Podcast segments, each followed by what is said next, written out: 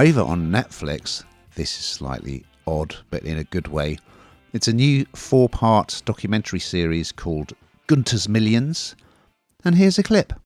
What would you think if I told you a story about a very wealthy countess? When she died, she gave everything to her dog, Gunther. You're talking about a dog that's worth $400 million. Oh, it's a true story. So this actually arrived on Wednesday, the 1st of February. and the Gunther of the title is a German shepherd dog who inherited an estate worth $400 million, Hannah.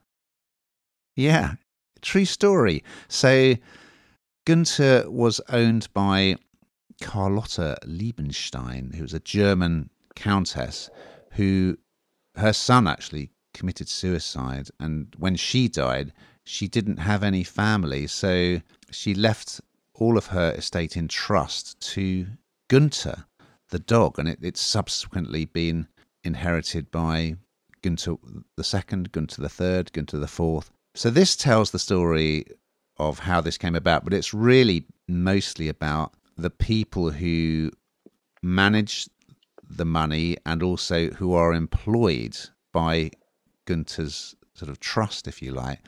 As you can imagine, some of them are quite odd.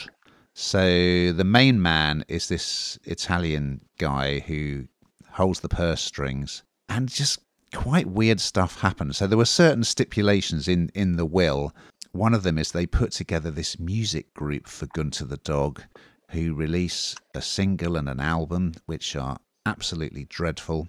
And then they get this group of young, very attractive people to live in Gunther's house. I mean, he owns a ha- he owns houses. I think one in Tuscany. He bought Madonna's house in Miami. He's got a private plane. He's got a luxury yacht.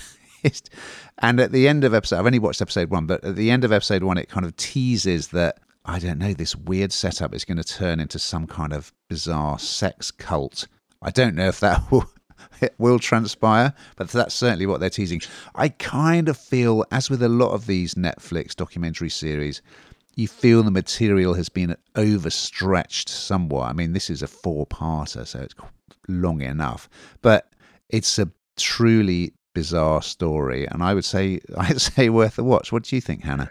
Isn't it weird? I mean, it's just so strange. I, I mean, I it's just it, it's just a bizarre premise, but actually one that's absolutely fascinating and had me completely fascinated from beginning to end. Because the idea that you know that much money is being minded for an animal and this sort of like ridiculously amazing lifestyle, I mean, it's kind of just weirdly wonderful, isn't it? And and just a real stops you in your tracks and thinks, yeah, this this is actually happening.